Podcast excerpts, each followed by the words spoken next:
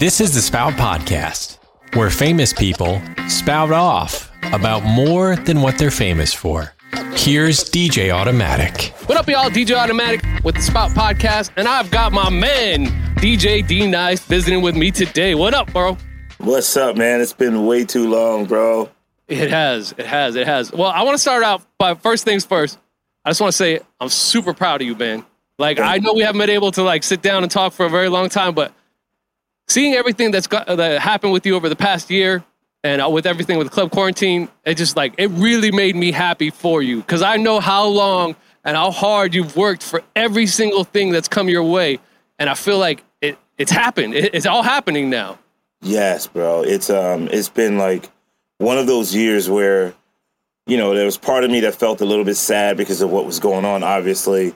And then there was still, like, there was a, a major part of me that felt like, wow, like, the world gets to hear the music the way that we listen to it. And it's no disrespect to any other D J or any other artist, you know, new music. It's about listening, just being open to hearing everything. And to be able to do that and have it resonate with the world has been so beautiful, bro. So the first time I met you, you uh, you were DJing in Santa Fe. It was a wedding, and you had forgot something, or something happened, and you put a message on Twitter, and you were like, yo, if there's anybody in Santa Fe or Albuquerque that can help me out with whatever you needed, please do. I was living in Albuquerque at the time. I drove down to Santa Fe. I took you the stuff, and I felt like it was one of the best moves I ever made because I, I got to know the real you. I got to get a feel for you, and you had always been, I, I remember telling you this, you were, you know, you always have been like a hip-hop icon to me. I was, you know, your first album was a big deal to me, called me D-Nice. I mean, I looked up to you as a kid. I always yeah. felt like you were one of the best rappers out, and then you just stopped rapping, and I, that, that bothered me. But then you started DJing, and I got really happy about that. And then to be able to hear from where you went from, like, almost at that time where you were like, weren't one hundred percent positive that you really wanted to be a D J, that you were thinking maybe you were going to do the photography more, or maybe doing more of the internet stuff still, to where you are now is yeah. crazy. It is crazy, and it's crazy. I, I want to go back because we got that's we have so much to catch up on. One, bro, you were so kind to me, you know, when we met, and I that wedding. That I, I learned a lot about that wedding, man. They were, you know, they hired me to obviously to play their reception. And the crazy part was my brand new laptop stopped working. And it was a Sunday in New Mexico. And I I, I was using my iPad and my iPhone uh, to play music. I couldn't use my computer. The system software didn't load in. And you were really just a kind brother, man. Like, you know what I mean? Like, you you made sure that I was okay, and, and I will always be appreciative of that. Um, this journey has been great, you know, like to go from, you know, you know, I started out as a D J back in the day, but I was more of a show D J, not really party rocker, you know, show D J with K R S and D J Scott LaRock, who taught me how to play. Um, and then I went to rapping, and then, you know, I, I didn't stop rapping because I wanted to stop rapping. I stopped rapping because the record company didn't believe in in. who I was, you know, and that was a very hard thing for me to be shelved. But it was a it was an important lesson. I'm not here right now without that lesson of, like, never giving someone the power to do that again. And that's what keeps me going. So to um to be here right now as as a D J, and, you know, I'm proud to say, like, I, I know what happened with me changed the way people use their platforms, changed the way I mean the way we communicate. I know it's a big deal. And um and, and but none of that is possible without all of those lessons, and also without meeting you or without meeting the Obamas. Like, all of those things are why people feel good about it. You know what I mean? Like, it, it makes you feel like you're part of it, which you are, you know? I'm glad to see you're back to making music. Are we gonna ever yeah. see you rapping again, or are we just gonna be on the producer side? Um, no, probably more on the producer side. I mean, on, on my album, I'm definitely gonna drop, you know, sixteen bars. I, I still feel like I got sixteen in me. You still got it in you. I, I'm looking forward to that. I still feel like I got sixteen in me, man. So I'm just trying to find the right track that that you know we create to um to, for it to make sense. What is the album going to sound like as a whole? I mean, I can tell you what it sounds like. It's it's it's actually like it almost feels like a soundtrack, like an R and B soundtrack. Right now, the only person rapping on it is Snoop. That's it. Like, other than that, it's like all singing. You know, I got a, a new single coming out soon with um, Kiana Ledé. So many, like, talented artists on this project, you know, from old school to new artists. Um, Grammy-winning artists. Like, you know, I'm, we're trying to just hold the announcement. And these songs, this is not a wish list. These songs are actually done already, where it's like, okay, this is going to be interesting when it, when it drops. The, the one thing that was important to me to do with this first project was to limit the amount of, like, rapping that was on it, because I had to be able to separate D-Nice, the rapper, from D-Nice, the D J. Like, I didn't want people to think that this was going to be a comeback album. Like rap. Yeah, like I didn't, that was very important to me. Like, and it took a while for me to figure out the lane, but it was important to establish this is not a rap album. This is not me rapping. This is not a comeback. Yo, I'm I'm back because of, you know, quarantine. Like, no, these are, this is this is what I've been working on for a while. And um, it's really good, man. It's a solid project. I'm a little disappointed that there's not going to be more rapping from you on it, but, you know, it's, it's all right. Um, I know, I know another, like, huge passion you have is photography, and yeah. I've seen you in action. You know, we did uh, we did this uh, photo shoot in Santa Fe. You got to take a bunch of cool pictures, all that kind of stuff. Um, how many? I know at the time you had a lot of, you know, cameras. How many cameras do you think you have at this point? Oh, bro, there are cameras everywhere. Um, I think right now I have about twenty-five Leicas. I shoot oh, wow. all the cameras, and they're they're literally all over, bro. Um, I just love. The thing about photography for me was when when when I was, you know, kind of put on the shelf as a rap artist, and, and the record company didn't want to put out any more music, all I had to remind me of who I was and what I had accomplished were photographs. You know, like, that, those were the only tangible things that I had to be able to share with my, at that time, I mean, I have two kids now, but, like, at that time I had no kids. But it was, it was to, to have the ability to share with my kids and, and to inspire them. All I had were, like, these images, and I didn't take a lot of them. You know, like, I wish I had taken more images during my B D P days. You know, every now and then I'll find a picture that I shot, but I wish I would have, like, properly documented um, those moments. So as things started to, like, progress in my career in terms of DJing and photography, because it was happening at the same time, I just decided that every day I was going to have a camera, and every day I would take pictures, and I would document. I was going to, I just knew I was going to document everything. And it's just been a beautiful experience, because other artists, you know, I mean, I have pictures from early Kendrick Lamar days to, to, you know, of course, early K R S, and, you know, like Big Daddy Kane, and, you know, Dave Chappelle and Mary J. Blige. And, like, I just have all of these pictures because everyone loves when I have a camera with me. And, you know, one day, um, and one day soon, actually, you know, I have two book deals, and one is based on photography. So I've been curating that now. And um, so I'm, I'm trying to have that by summer of twenty twenty-two. You know, it takes a minute to roll out the books properly. Um, and that's that's what we're we're eyeing right now. So, yeah, it's going to be cool, bro. So I saw you, uh, you've re- relocated from uh, New York to Los Angeles. Uh, I'm in L A now, is there any yeah. reason you did that, or what? what's going on? Why? I always thought of you as, like, a hardcore New York guy. I was a hardcore New York guy, and I I was doing all of these shows, and um, every time I returned to New York, like, I had moved to, like, the financial district in New York City, very nice, a very nice place. But I moved in in the wintertime, so obviously in New York, winter is dark. Then the summertime hit, and it was still dark, and I realized that I had selected, like, a place to to to reside in that didn't get a lot of sunshine. So every time I would return from the road, I would literally buy a plane ticket the next day and fly back to L A, or fly to L A if I was coming from somewhere else. I would just go home and just change clothes, and, like, then I would fly to L A, and I would stay out here. And then um, I just decided to, like, make the move. I was a lifelong New Yorker. Um, I, I made the move really for some sunshine. But here's the beauty of it, Automatic. The beauty of it is, if I were in New York City, Club Quarantine does not happen.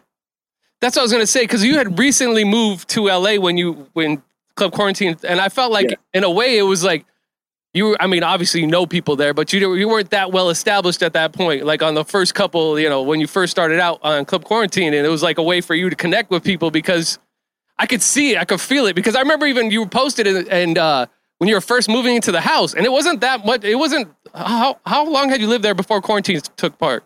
I was there, I was downtown Los Angeles for one year, but for that year, I was on the road. So, you know, I was probably home maybe like three days a month.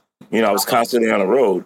Um, So I I didn't make L A home, and that's that's why I said, like, if if I had moved to L A, none of this happens, because the feeling that I had is what made me start doing what I was doing. It was like everyone else, you know, I, I do have a good friend group out here, but people, you know, this is a quarantine. Like, yeah. when you're talking about quarantine, like when you when you have to quarantine, you you're with your family and you don't go anywhere.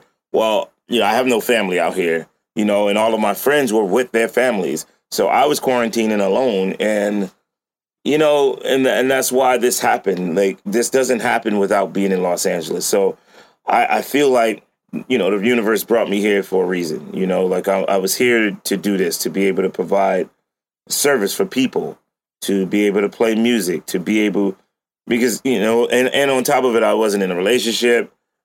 If I, had I been in a relationship, do you think my partner would have been like, all right, keep DJing for nineteen hours? Probably not. You know what I mean? Like, yeah. So I, I feel like being in L A was important for whatever this journey was and is. It was important to be here. God's plan, for real, though. Um, how did it feel to wake up? Because I remember that I, I remember watching the first night of you doing Club Quarantine, and I was like, yo, and I remember telling my wife, I was like, he's got like a lot of people on, like it's like it's popping. There's a lot of famous people on there. And then the second night I tuned in again, and it was probably double or triple what was on the the, the day before. A lot of famous people on. But then I remember looking at your Instagram, and I was like, "Yo, he's got over a million followers now." And it was like, how much of a jump did you go from? Like, you went from like a hundred thousand to over a million, right? I went to uh, from two hundred thousand, and I woke up the next day, and I had um, I had uh. nine hundred thousand followers. And then like three hours later, I was at like one point one million. I don't know. It was just crazy. Like, people just started following me. I think I'm almost at like three million now. Um, yeah, it was a big jump, and it was, um, it was a big surprise. But the thing that's great is that it was all natural, you know, no, like, it was, it was, yeah, it, that's what I said. It really was God's plan. It was God's plan, bro. Like I, I was literally, cause remember, I remember seeing you in the first days. And I wasn't DJing. I was literally just playing music into my from my phone into I mean from the computer into my phone. I just had the, the phone sitting on my laptop, and um and I would just play music and share stories, and and it just kept growing. And then I started DJing like maybe three days into it, four days into it. That's when I actually hooked up the tables and started playing, and that's when like Drake popped in and J-Lo. Everyone was trying to figure this out. Like, wait, what is this guy doing? Like, what is he doing? And um, and then it was that fifth day where it was just nuts, man. But the fifth day was important. The fourth day was my favorite day, because the fourth day, which was that Friday before like the one hundred thousand and then the one hundred sixty-five thousand people, it was it was because it was just about music, man. It, you know, and like everybody felt good to still find a way to stay connected. So that day was the that was the important day to, to me. And um, that's when I started seeing people say, like, they would leave these comments like, wow, like, this is changing my life. I, the only people that I'm missing are the Obamas. And that next day, which was that big Saturday, you know, like being the first person to have like one hundred thousand people in a, in a room like that, well, actually it represented millions, because, you know, when people, you know, you, you sign out, you check your phone, you're out of it, and you come back. But, like, it was literally millions and millions of people in there. Um, the beauty of it, though, bro, is that I was calling a lot of people. You know, I was calling the Obama's assistant, and I was calling Bernie's team. And I was, you know, I was on the phone trying to figure out how to keep people inspired. That's all I wanted. It wasn't about, like, wasn't about any of the, you know, I just need a hot party, because we didn't know that this was going to change things for people. I just wanted... I just wanted the twenty-five thousand people that were in there the night before that felt depressed. They were feeling like isolated, and like, you know, this was something new. Like, we've never had to deal with anything like this. I wanted them to feel inspired. And that was my approach when I was calling everyone. I was like, look, man, there were twenty-five thousand people in there. I just want to find a way to keep them going, like to keep people inspired. And the fact that everyone that I reached out to came through was, um, to me, one of my proudest moments in my entire career, because then that meant that people genuinely liked me. Uh, you know, how do you convince someone to come to a party on your phone? You know, like... Well, yeah, that means that they genuinely support everything yeah. you're doing, which is the best feeling in the world. It's the best feeling, bro. Like, so, and that's why I continue to use the platform to, you know, obviously with Michelle, You know, I've done a lot of, um, you know, virtual couch parties to raise awareness to voting. You know, I've raised money for H B C Us. I've raised, you know, you know, half a million dollars, nearly half a million dollars for the C D C Foundation. I mean, I'll just use the platform for what I feel is good, you know, and, you know, and obviously I allowed other D Js to have that experience as well, to rock with me. Yeah, it's, that, that's just been important to me to, to be in a position to give back, not just financially, but just to give people opportunities to just have a great experience. Well, it's obviously afforded you some more opportunities. Tell me about the Ford truck commercial when Ford was like, yo, we want to use you for a commercial. How did that whole thing come about? Because I know when I saw that commercial, I rewound it. I was like, yo, what the? Yeah, that was a proud moment once again for me. That, let me tell you, man, I when I used to watch like um, Black Sheep, they had maybe like a Doritos commercial or something. You can get with this. I don't know what commercial it was, but it was like this cool commercial. Everyone, Rob Bass had a commercial with It Takes Two. And I was like, there's nothing that's going to make, a, you know, I'm not going to have a D-Nice commercial with a brand because no one, you know, they're not going to use D-Nice. When I got the call to to participate with this Ford activation, and when they said they also wanted to use my song, I was like, wow, wait, so I'm going to do the voiceover, I'll star in the commercial, I'll D J in the commercial, and you'll play my music?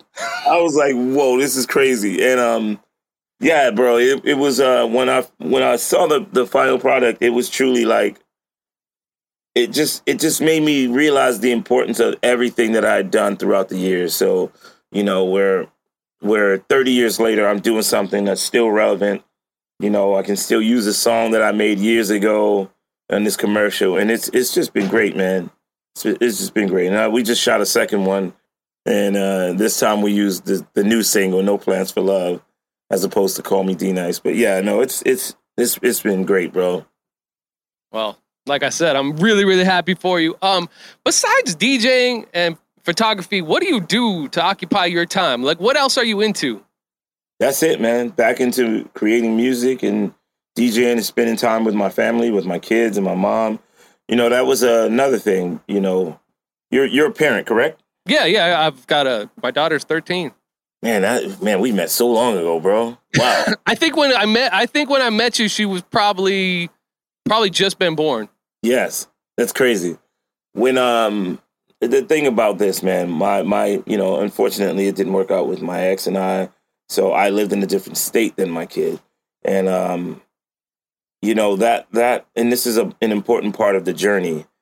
That Friday, that big day when, when Drake and everyone popped in, I actually had a plane ticket to go to, fly out to Michigan to be with my daughter. But as a parent, when you feel, you feel like this energy that, you know, something is about to happen. Like you, you, you learn to just listen and be obedient and stay still and do what you need to do because what I was feeling when I woke up that Friday morning, I felt like this was special. And I didn't have those huge numbers. The huge numbers didn't come until that Friday night. Before I had like, you know, two, three thousand in there, and which, you know, still a lot of people. Respectable numbers, yeah, but not, yeah. You know, hundreds of thousands, yeah. Yeah, so, so um, you know, I'm looking at my screen. I didn't even turn it off from last night. When I returned from the East Coast, I, I just jumped on and did like a forty-five minute set, and it's like, like the screen is still there. It's like seventeen thousand four hundred and thirty-five people. Like that's that's like an arena. It is to to play for that many people. But um, but anyway, so like I said, man, that Friday, man, I had I decided to not fly out to um to to see my daughter because I I just thought that there was something magical happening and that I needed to focus on that because I knew ultimately if that does well, not that. I didn't think it was going to do what it did for me. I just thought it was like, let's see where it goes. And it was just important to just stay there. And that was a hard thing to do as a, as a parent, to decide that you're not going to go in quarantine with the kids, to stay there. But ultimately, it was the, the best thing for my family. And it was the one of the, the best things for people. We all found each other. And we found each other through music. I know you collect music. And I was always impressed by the fact that, like, when I met you, I offered you, I was like, yo, I could probably get you like a D J City account, or I could get you, uh, you know, I could probably get you linked up with one of these, you know, D J, you know, companies and get you free music. And you told me, you're like, no, I always buy all my music. I buy everything. I don't want to do it that way. Yeah. Uh, was that because you were an artist and you just knew how valuable that was, or you, you did, what, what? What was your reasoning behind that when you had all the options to have all the free music in the world, but you were like, you know what, I'm I'm gonna jump on Apple Music. I'm gonna pay for this. Um, it was because I, you know, I was an artist. You know, I was a recording artist, and yeah, I still buy music. I just I just buy it. Like I don't really use I don't use too many mashups. I don't do any of that. I like like if someone went into a studio and they created this masterpiece, it should be heard that way at times. You know, like. Sometimes I feel like all of the mashups are like cheap tricks that people use. It's cool. That works for you, but like not you per se, but like no. It can work for a D J. But for me, it's like I think about it from the artist perspective of like, man, you spent weeks or months or sometimes two days creating this record and creating this vibe. And it should be it should be heard that way, you know? So I go out and I support, man. You know, if I'm out here making X amount of dollars per gig and I can't spend ten dollars to buy someone's album that, that I'm using to, to rock a party, then that's just, that's terrible. So for me, it's just about giving back. And like you said, man, and you knew that from back then, I'm still the same way, man. I literally buy everything. You know, people, you know, obviously sometimes people will send me something in advance, but like, I really do, I really do try to support artists. And I know that you do a lot of stuff with Michelle. But do you have, do you like have them on like? Can you just call like Barack and Michelle just now? Like you guys are just cool like that? Nah, I can't call them. They know who I am, but no, I can't. I try to look at things like this, man.